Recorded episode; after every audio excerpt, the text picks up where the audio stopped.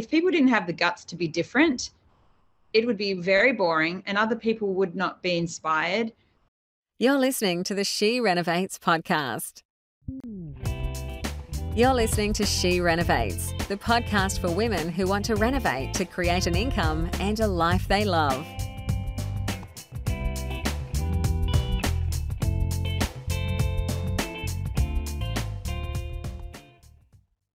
Well, hello everyone. It's Bernadette back with another episode of She Renovates. And today I have a quite an interesting guest.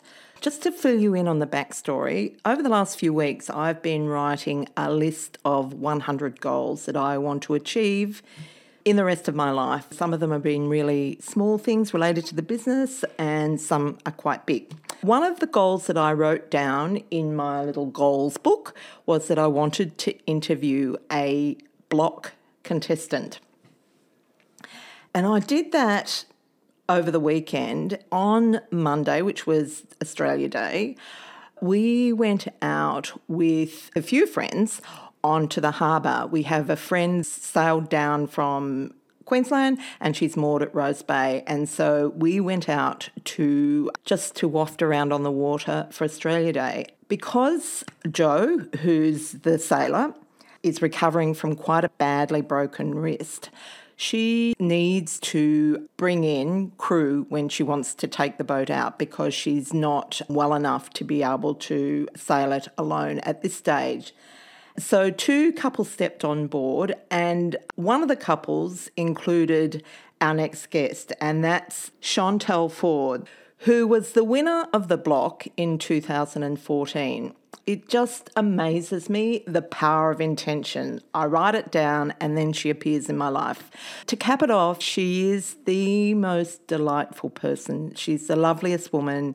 And the reason that I've asked her to join us is because there's a lot of curiosity around uh, the block in particular because it just seems so unbelievable. Like we all know that it's not reality, but I really wanted to ask her, do you really do a room in a week? And seriously, I was blown away by the response. And so she's shared really generously. But what comes out of this interview is the fact that she's applied some of the key principles that we apply in our renovating and how that really paid off for her. So she didn't go with the crowd and how they approached their projects. She was much more strategic and it paid off. So I'm not going to go on any more about it, but I want to introduce you to Chantel Ford now. So thank you for coming on to the podcast, Chantel. As I mentioned to you before, it was one of my goals to interview a block contestant and pretty much the next day we crossed paths and i thought we might talk about firstly if you could just give us a little bit of background so what you do now where you live, all our listener gets a bit of an understanding of who you are. Sure, absolutely. Thank you for having me. And I think it's wonderful that you're really putting what you want out there because it really is quite amazing what you can create for yourself. I found a number of notebooks with really old notes of just writing down what I want, what I have. And it does. You realize it comes into your life. So that's really good. Yeah. Um, we're on, so thank you. Aligned. Oh, absolutely. Absolutely. Definitely. We are definitely supposed to meet. Yeah. So I guess where I am at now, pre block, I was in Melbourne five years ago. I believe the block might have been seven years ago. I had a business before I, I went onto the block called Ford Millinery. And I've kept that business going and I've come back to that. So after being on the block and winning the block, I went straight back into my business, my hat um, and accessories business and moved up to Sydney about four years ago. And yeah, I'm running Ford Millinery up here, and it's it's been a huge journey, I'd say, which sounds super cheesy, and you hear that word a lot, journey, but it, it really is. Life has really just been going where life takes me, but where I've chosen it goes with what it offers. Beautiful. Look, I'm glad you've seen the light and come the right side of the mm-hmm. border. Yeah, exactly. I can say because I grew up in Victoria. I actually lived a lot of my life in Melbourne, and we have a daughter that lives down there, and I'm forever trying to convince her to come back to Sydney, but it's never going to happen. No. I love both. I genuinely love both. I, I didn't really understand that massive divide when I was in Melbourne and having absolutely no intention to move to Sydney. I didn't understand. Some people are really one or the other, but I see in more detail now how different the two states are and the two cities in particular. And I think they've both got something really lovely to offer. They do. I have to say, I do have a bit of a soft spot for Melbourne too. now, what I want to do is explore your experience of the block because lots of our community avid followers and I have known quite a few people to put in applications for the block, like some every single year. A lot of crazy people. Okay, yeah, that's great. I've had people say to me, Why don't you? I said, No, career suicide, I'm not doing it. so there you go. yeah. So that you were one of the crazy people. Why did you do it? I, for starters, was super naive in terms of exactly what it would entail. But I had a characteristic back then that I still have now, which is really trying to squeeze the most out of life and the most out of myself. I really wanted to challenge myself. I love design and it's in my blood. It really doesn't matter what that is at all. I see the world with quite a creative and I'm curious about things. I'm a go-getter. I'm not afraid to to dive in and get my hands dirty. So I guess that's what it was about. I wanted to challenge myself and really put my design skills to the test or and really explore to be honest. But back then when I applied, I really think that the reality TV landscape has changed a lot in that time. I think the following year after us may have been the last one that might have been along the same lines. I feel like reality TV really took a turn. I'm not saying we caused the turn, but after we were on, I feel like reality TV became more of a I want fame side of things. And I, I guess that was not something I expected at all in terms of the media side.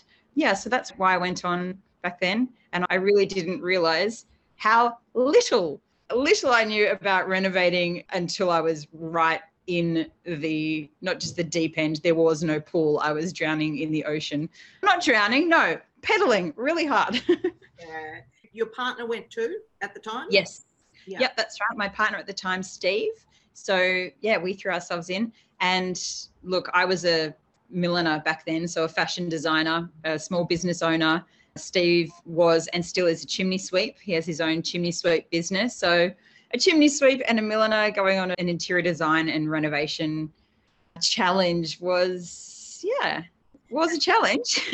Should cut to the chase. And for anyone that doesn't know, Chantel and Steve actually won the block that year. So that is epic. For someone who has no background in renovating, I really take my hat off to you because thank you. You not only survived, but you absolutely came out on top. Thank you. Thank you very much. And it's it actually was huge for us. I think back then the storyline was definitely, oh, I don't think they had expected and potentially wanted us to win. I don't think it was part of the storyline. It was definitely a turn but we always knew that we had a chance and that we went about it very differently. And I actually forgot about this. My dad uh, reminded me of this a couple of weeks ago. He said, he, he rang me and he said, wasn't it amazing that when you first went on, your first, the first thing you did was contact a local real estate agent Whereas what everybody else did was get their real estate agent at the very end of the process to sell their their house and really just as a salesperson. We before we had created anything, we chose our real estate team and we had them to come in and say, What's going on in the area? What are people looking for? What do they spend money on? This is what we think. So, Steve and I went into it with a bit of a different mindset. We went in with our business mindsets. We did the market research first and then filled, we wanted to know the brief from the audience, as in the buyer, not the TV audience, and then create to that brief rather than just do what we think and then try to shove what we like down someone else's throat. So that's how we went about it. And I think um, that really paid off for us in the end because what the, the audience wanted is what we had created for them.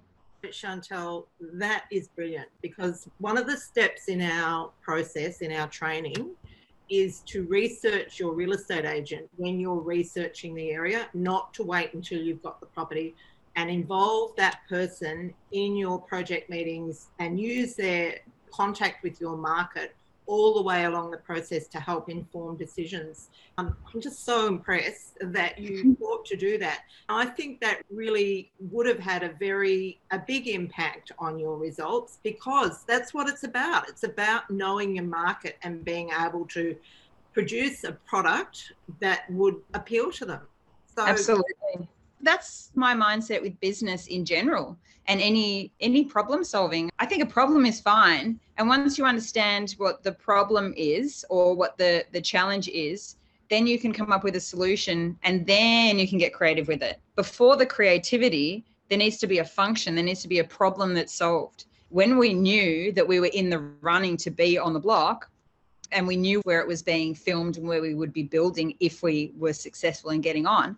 We went to that area. We actually live nearby. But we go to coffee shops and we'd watch. We'd look at the people. We'd look at what age group they are. We'd look at what they're wearing. We'd look at how they interact with, with each other, what kind of personality. We didn't have a spreadsheet open and really formulate. We wanted to pay attention and observe what they are. For me as a creative, I, I could see the type of buyer they were very confident in their design, quite quirky, and they weren't wearing what might be considered cool. They definitely had their own creative edge. What they were wearing was often very expensive, but it might be teamed with something very relaxed and not expensive. Um, there was definitely a quirk. That's also what we wanted to inject, which is great because that really complements my personal design taste as well. It wasn't too difficult to make that step and deliver in those terms either. So you really dropped into your sweet spot.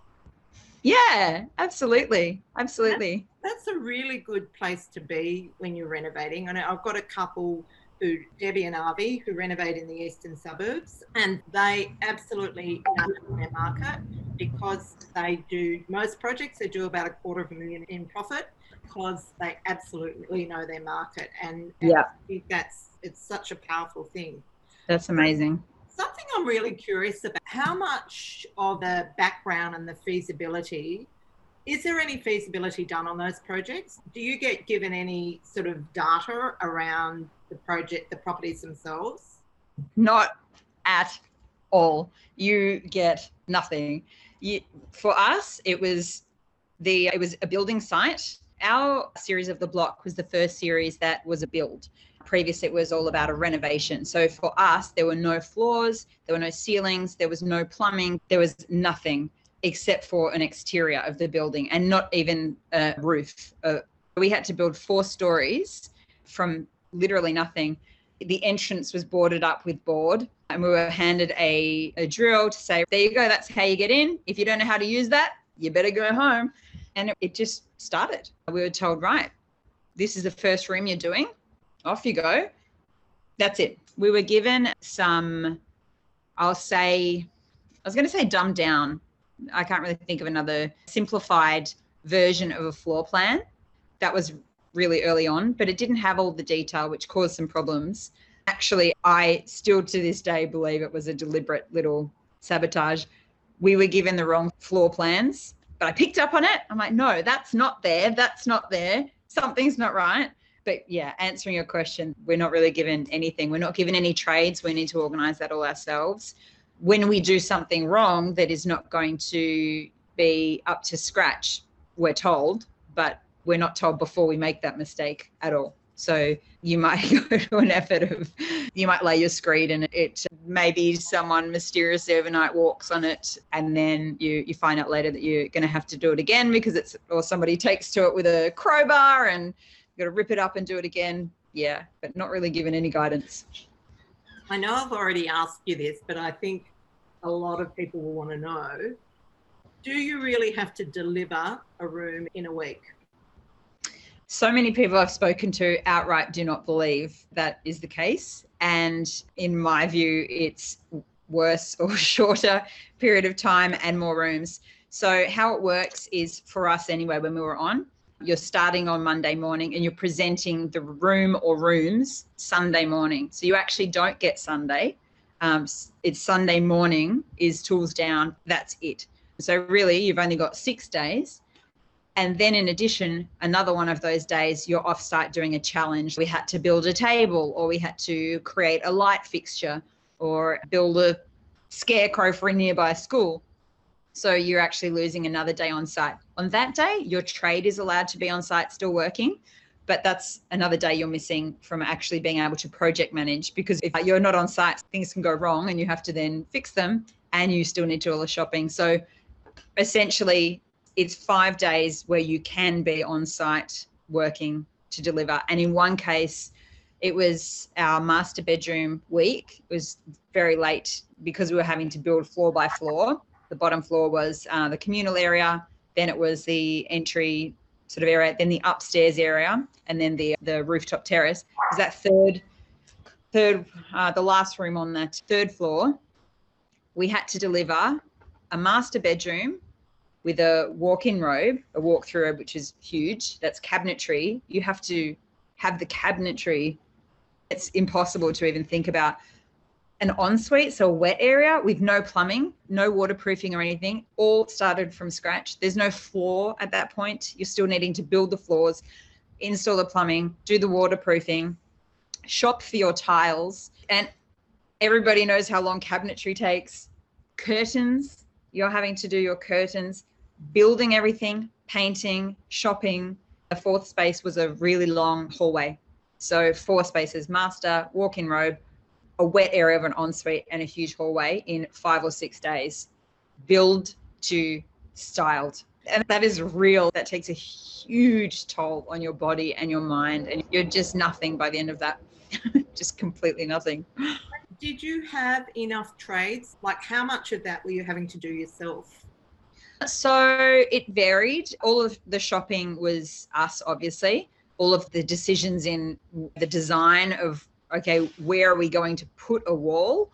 And I got really good at the end of it. I've forgotten a lot of that now, but in not having to take out a tape measure, just using, I learnt that my step plus a little bit more is one meter. So I'd mark things out. A, a seat needed to allow 450, the doorways, this and that. But in terms of assistance, we have a builder that we can say, look, this is what we're thinking, this is where we want to do it. And they obviously can put give their input.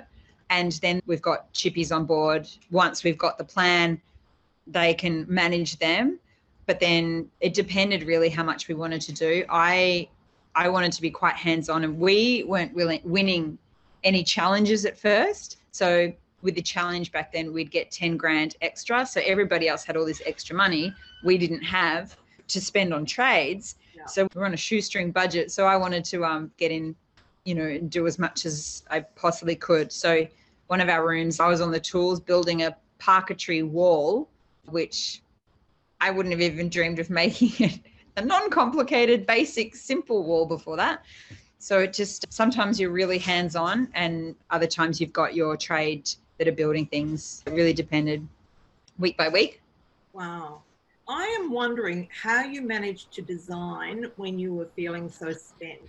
Yeah, that's a really good question because I think the creative process ideally can have space and time and no stress. And that's definitely not what we had there. It's funny you asking these questions because I I actually have forgotten a lot of how I felt about things then. That was actually probably one of the hardest things back then in terms of coming from a creative professional going into a space where there was no time to change your mind or really evolve the plan or the design. And that was hard because you'd get judged and problems would happen. What you had designed might not be able to happen because what somebody promised they could get to you in time, they couldn't. You can't present something without a table or a bed or a wall or a tile. You had to find a solution that didn't fit with your design plan and therefore is not actually what you personally love or you could see that there might be if you had all the space and time in the world i might say, oh gosh, like I really, I don't like that, but I have to go with it. We're going with it because there's no option and there needs to be tiles on the wall. Yeah. That was difficult. That was difficult. Before all those problems would unfold and you had to change the plan, we learned to make decisions quite quickly about the design and then also stop wasting time doubting it. You just have to choose something and go and back yourself and go for it.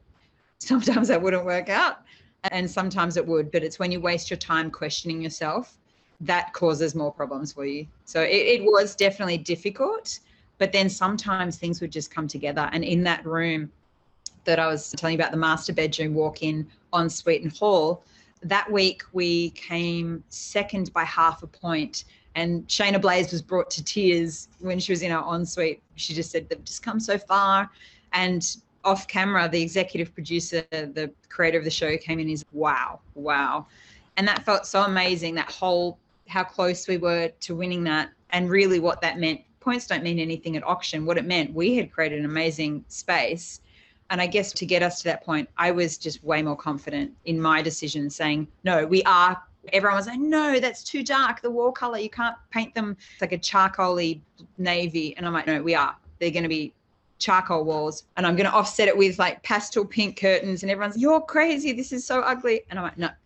And stuck to it. And it, yeah. so backing yourself is really important, especially when there's no time. There's some really late, great lessons coming out of this, Chantel, because even though when you're renovating, not under pressure, I think a lot of women in particular do tend to second guess ourselves and um, totally. um, yeah and it's one of the things that as a renovator you might have the luxury of a bit more time but you do need to be able to make decisions quickly and stick with them. Absolutely one of my friends has been slowly renovating and and she actually said that of herself she said i don't know can you help me choose i don't know i, I just second guess myself and i said listen you put together a killer outfit. You get dressed in the morning. You don't need someone to hold your hand, tell you what looks good for you. It's your own choice.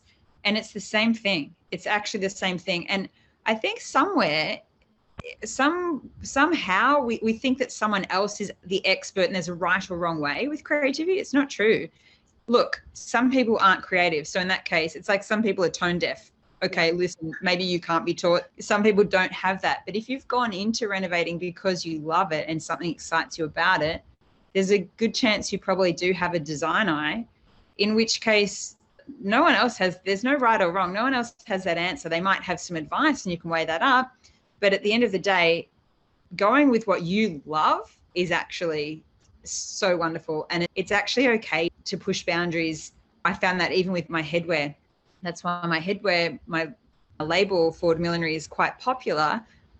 I don't just design vanilla because it's safe and that's what is. I've got a style. And when I have the confidence to really back myself on that and say, no, I don't even know why, I love it. I, I just love it and run with it. Yeah. That does well.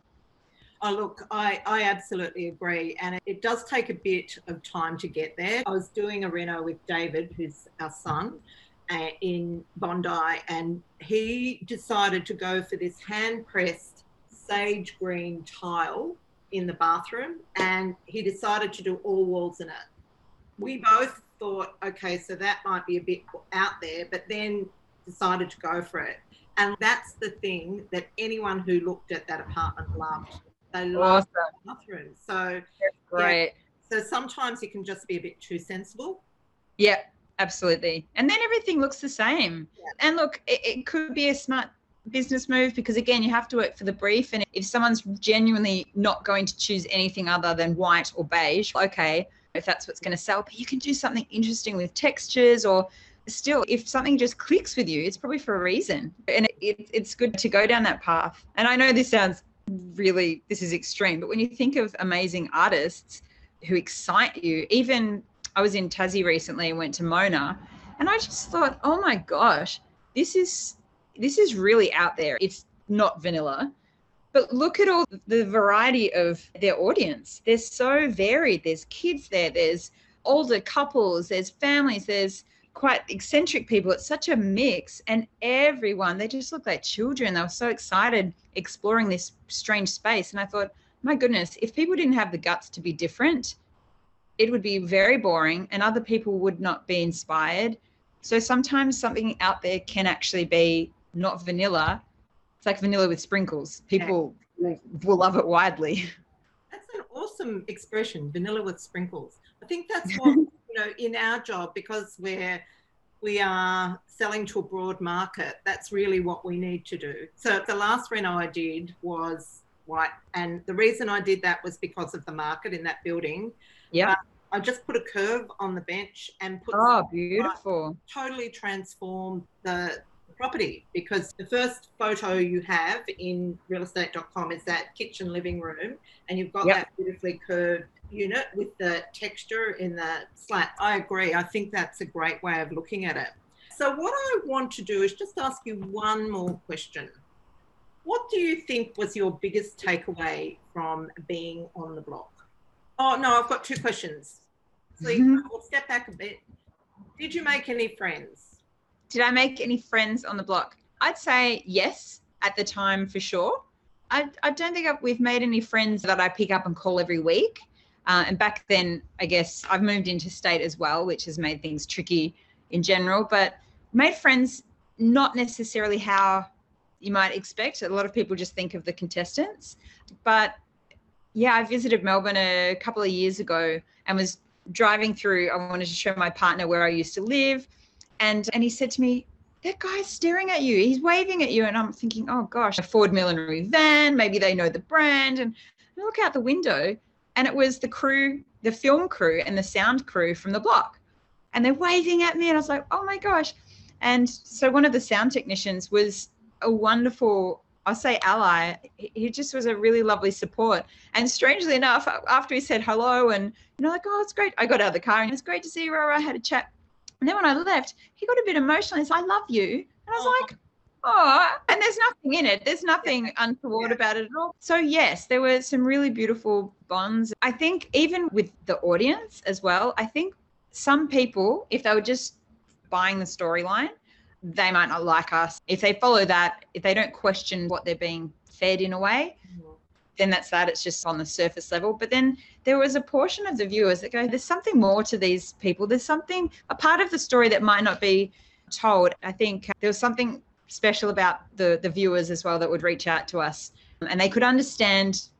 They made their own decisions, if you know what I mean. So they could actually see, hang on, we're being told that this design's not good, or we're being told that this person is lazy, or we're being told this. But actually, if I'm to judge it for myself, there was also that bond with those viewers that were able to make form their own opinion and yeah and with some contestants as well we there were definitely we're competing against them and everyone is underslept and absolutely sleep deprived. There was blues with everyone had a blue with everyone including themselves. But then there were also friendships with each of the contestants in different ways as well. Yeah. even keith. I was going to say is he really the plane he comes across as? I haven't seen him for a long time, but I would say, oh yeah, the problems he causes you are real. If they could choose for anyone to have the most amount of problems served to them by Keith, we were the chosen ones. They were always looking to, if there was an opportunity to cause problems for us, they'd definitely take it. So Keith and I would butt heads. But at the same time, off camera, I think Keith and I had a really nice bond as well. So there was a very genuine, yeah, which was very real but there was also a very genuine stirring of each other. So, yeah, I personally got along with Keith, but if he has a problem with you off camera as well as on camera, it's dead set real. And so I can imagine if I was in that situation with Stephen, we would be ready to slaughter one another. How did you, did it put pressure on your relationship? 100%. It's really difficult. You're seeing you're pushed to, not to your limit, you're pushed kilometers and kilometers beyond your limit. In a normal scenario in life, you would have somebody, you generally don't go through that with somebody. Usually, your closest person is the one to, they might be able to offer some support. And it's not the case there. You're both being, I'll say being slaughtered. I'm not saying poor us, but you're both running a 500 marathons in, not in a row at the same time deliberately being sleep deprived and being prodded, it's designed to make you snap because everybody getting along and being all chirpy is not good TV. It's very boring. And that definitely puts a strain on your relationship. And then, as well, seeing other people attack your partner and trying to stand up for them while you're trying to just survive yourself, that's a challenge. And then they're, they're causing challenges for you it's all happening at the same time, it definitely puts a strain on a relationship for sure. It's designed to put a strain on relationships and um, it fast tracks any cracks yeah. turn into a big avalanche.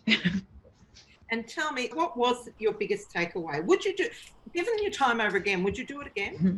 It's funny. I've been asked that question a lot. In the seven years since the block, that question comes up a lot if I would do it again. And my answer, even internally when I think about it, changes every single time. I don't think I need to do it again for myself because I know that I have nothing more to give and nothing more to prove. I won it. So that's amazing. But also, I pushed myself beyond what I ever thought that physically, mentally, emotionally I could ever go. I can't push myself any further than that. There was no stone unturned. And to this day, I have not faced a more difficult there's been difficult things but i just i know that i can't push myself any further. So for that reason i've challenged myself in that way. I conquered that challenge and i don't think i need to do it again. So in order to do it again it would have to be to be totally honest a business strategy or a maybe a challenge in terms of i would definitely come about it differently. I understand now how it works in terms of how you cannot control how you might be portrayed so maybe I would do it for the the the fun of renovating again and designing a space again. I really do love that. So I, I might do it for that. And each time is different, I guess. It's a wild ride. I would not do it for the challenge again, but maybe for the newness of a renovation. Who doesn't like renovating? And if you can do it on somebody else's budget, great. well, there you go. But maybe you should be doing your own block. Yeah. Look, that's, I've been wanting to do that since I walked off the block, I, I remember my partner's parents at the time were like, What are you thinking? Are you crazy? Isn't that the last thing you want to do?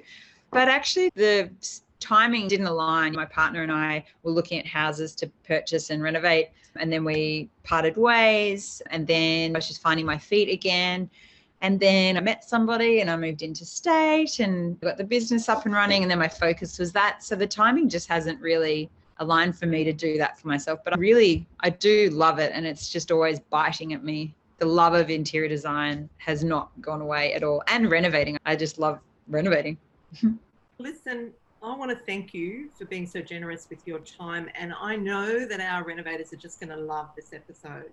and the other thing I want to do is just say to anyone listening, please go and have a look at Chantel's hats. I was absolutely amazed at what you've built. You've Thank you. Your personality definitely does come through your style. So we'll include the link in the show notes. And thank you. Thanks so much, Bernadette. I really appreciate that. It's so lovely to meet you, and it's really nice to connect. I love that you're the challenge that you're setting yourself as well, and I'm watching with a really keen eye. And you're actually motivating me as well to your recent challenge of doing a video every day. That's something I shy away from as well. I don't really like putting myself in the spotlight, believe it or not. Yeah, you're a great inspiration to other people too. So thank you. Okay, so that's it for today. Now, if you haven't already done so, please come over to iTunes and leave us a review. Tell us what you thought about Chantel and her block renovating story. Give us any suggestions that you would like for future episodes and we will be so grateful. We read them all and we are so appreciative of you making the effort. So thank you. This is the She Renovates podcast. To discover how to harness the power of renovating, check out theschoolofrenovating.com.